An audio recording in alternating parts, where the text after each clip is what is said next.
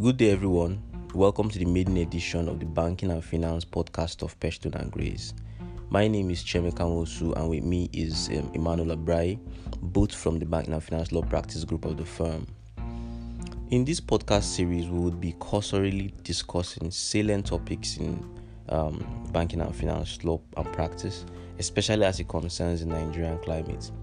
For today's topic, well, it, it, it promises to be an interesting one. We've looked at uh, the current business climate in Nigeria, um, and we found that one major and recurring restraint faced by business owners is the difficulty in accessing readily available funds to pursue a venture, um, expand operations, or to even stay afloat. So there are a whole lot of reasons for this. One could um, readily point at the cumbersome process of accessing bank loans um, on one hand. Um, there's also the unreasonable repayment interest rates accruing from the banks um, due to the monopoly which they have on the other hand. But we're not here to discuss problems. Um, we intend to show um, a new financing model which could be a sigh of relief for business owners, and that model um, is factoring. So, um, we want our listeners to um, understand what um, factoring is all about. Um, we would be answering pertinent questions which will be put to us, which we feel our listeners um, would at the end of the session be put on all fours with the concept of factoring as a viable financing arrangement um, in Nigeria. And so we begin.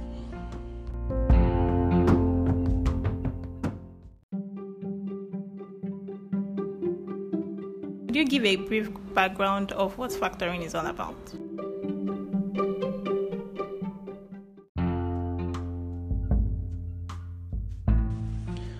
So, factoring is simply uh, the sale of account receivables to um, a third party known as a factor company at, at a discount. So, we'll just consider a hypothetical example for easier clarity. Um, we'll consider the selling company as Company A. So, Company A regularly supplies um, iron rods to Company B on credit.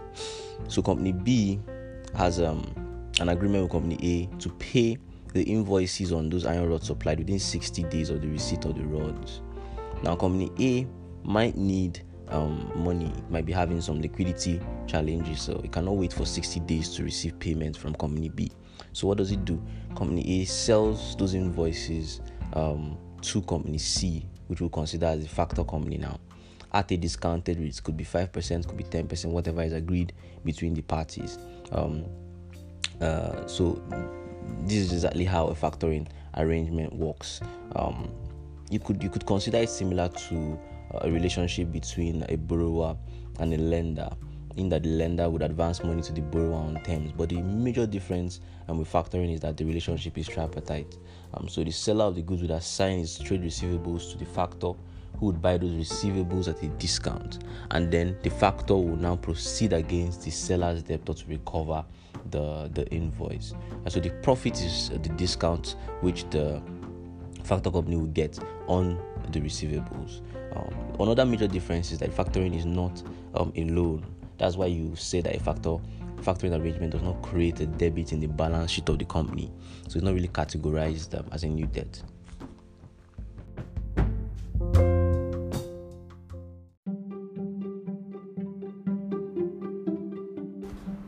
So, from what you've explained, who are the parties to a factoring arrangement?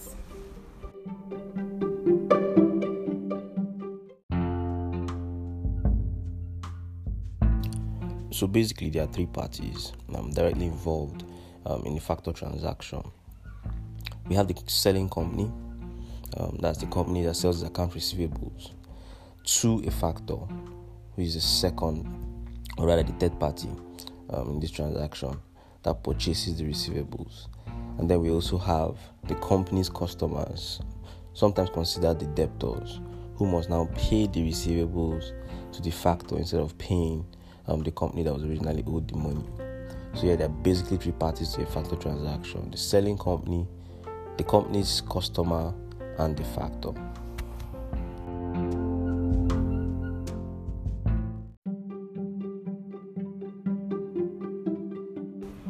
For the clarity of our listeners, what are the upsides of factoring over other financing models?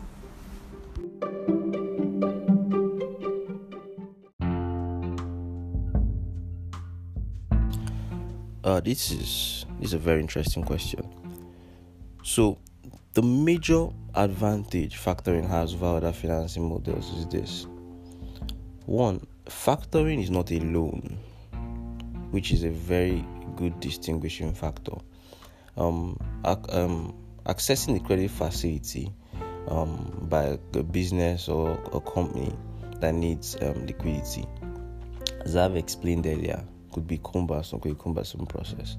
Um, obtaining the loan and then repaying the principal with the interest rate. Now, factoring is good because it's not a loan. Um, from that, you know that it does not create, there's no debit created in the balance sheet of the company when you employ a factory model. Um, so you can't look at it as a new debt. But even as it's not a loan, it guarantees liquidity because once you've entered into a factor arrangement with a factor company, you get you get um, access to funds, albeit at a discounted rate of what you ordinarily gotten, but you get readily accessible funds at the time when you want it. So that's one major advantage. Two, you get those funds and it does not count um, as a new debt on your account, on your books of accounts. That's a second advantage. Three, you've removed, you sort of removed the monopoly which banks have as it concerns financing solutions, um, circumventing the whole issue of going through um, the collateralization process and then having to repay um, unreasonable interest rates. And um, ultimately, factoring will aid um, the economy to grow because of um, the influx of more working capital for businesses to use. Um, so that's just that's just those are those are the major advantages um, of, of factoring.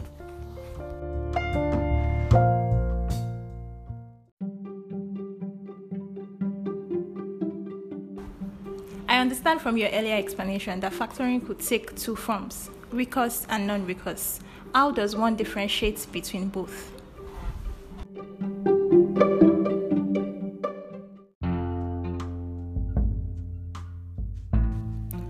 Um, it's a simple differentiation, really.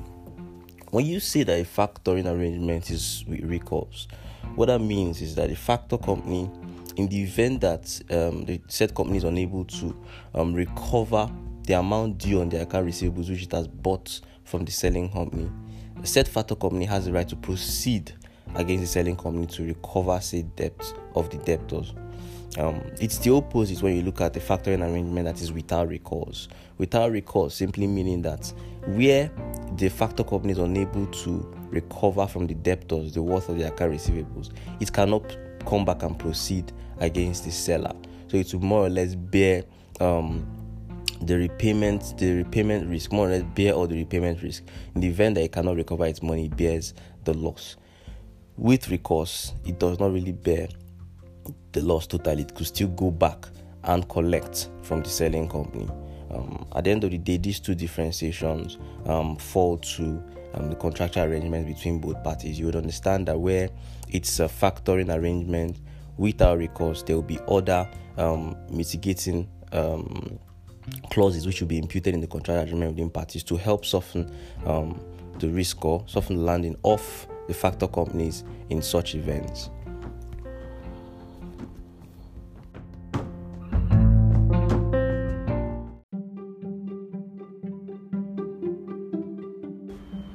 Okay, let's bring it on. Do you know if factoring is operational in Nigeria?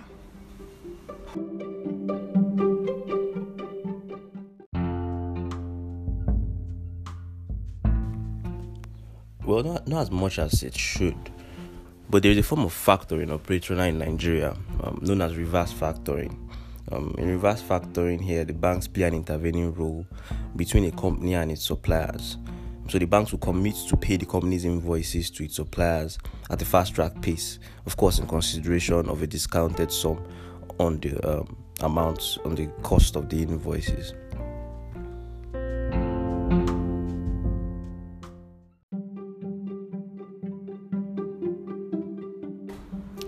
For that. So, do you think factoring should be employed more in Nigeria for businesses to thrive?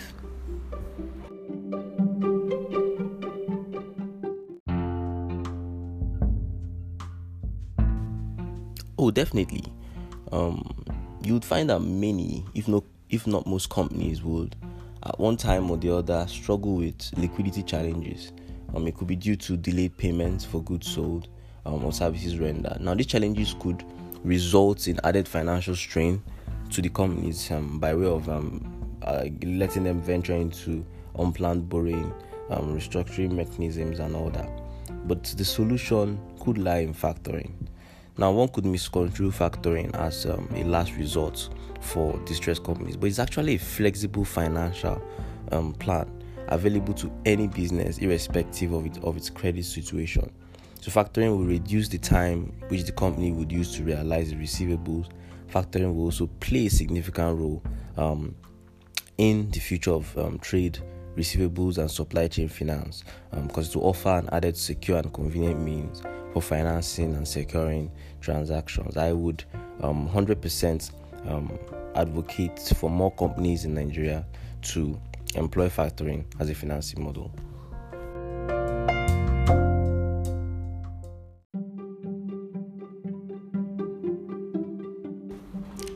Heard all the advantages of employing a factoring arrangement. Are there any downsides the public should be mindful of?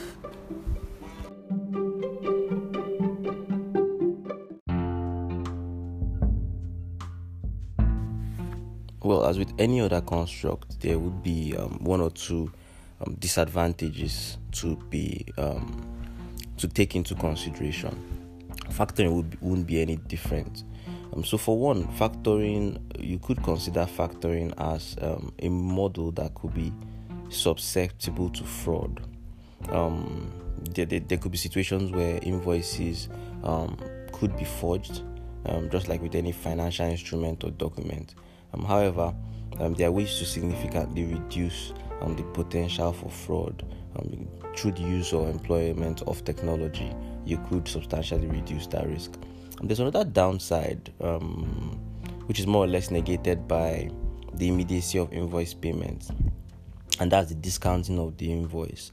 Um, the selling company is supposed to receive a certain amount of money, um, but it needs that money at an earlier date, so it goes to a factor company. The factor company says, I'll give you this money, but I'm going to take so amount from it. So by so doing, the selling company has substantially reduced its profit on whatever it would get from from the the account receivables, and it gets worse depending on the bargaining power of the factor company over the selling company. So that's another downside. Contractually, over time, there might be um, checks put in place to ensure that um, the contractual power does not slant more to the side of the factor company but will be a bit balanced to reduce this disadvantage. Now, there's also the concern of um, contingent liability, but this is as it concerns recourse factoring. If you recall what I explained on recourse factoring, so here where the debtor now fails in paying the factor, the factor company can proceed against the selling company to um, re- to repay the debt. So this, the, this is a contingent liability that still rests on the selling company.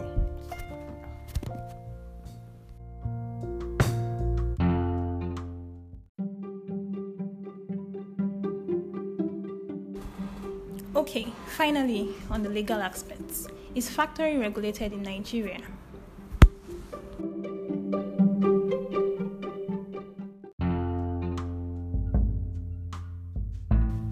Well, again, not as much as would have been expected to have been done at this point in terms of regulation. Um, but much has been done anyway. There's been a whole lot of groundwork um, which has been put into setting up um, the legal and regulatory framework for factoring in Nigeria. Um, so, sometime in 2017, um, we have the Nigerian Factoring Working Group (NFWG), um, which was commissioned by the African Export Import Bank (Afrexim) and the Nigerian Export Import Bank (Nexim), as well as um, Factor Chain International (FCI), uh, which is the international body for factor transactions globally. Um, so the NFWG was uh, mandated or set up to facilitate the passage of factoring assignments bill um, pass it into law and ensure um, the creation of an enabling environment that will encourage the growth and development of factoring in Nigeria. At the moment, the bill um, has not yet been passed, Um, it's been a la- uh, it's been a while, but we we expect that uh, once the law is passed, um, the Central Bank of Nigeria will also um, take the front foot and issue a policy which will allow um, banking and other financial institutions to engage in factoring services. Um, this will this will open the floodgates for investments in the country. Um, new companies will be incorporated to our factoring services, and other existing businesses would have readily available access to funds. Um, we have to point out that enabling legislation is paramount for um, whatever reason at, at, at, least it would be best to um, mitigate whatever risks that might arise from um, a factoring um, um, um, con- factoring arrangement. So the factoring assignment establishment bill would if passed provide an enabling legal framework um, for the establishment of factoring companies. It also restates the common law position on factoring, um, as well as lay down the mechanism for dispute resolution, creating safeguards against fraud, um, and some other objectives which um, a, a, a, legal framework would aim to cure. But that being said, uh, it's also important to mention that even without an enabling legislation, factoring um, can still be um, operational.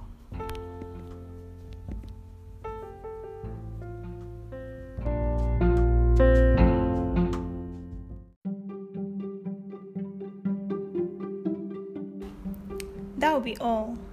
I am sure our listeners found this session on factoring very enlightening. A big thank you to everyone for participating. Until next time, bye.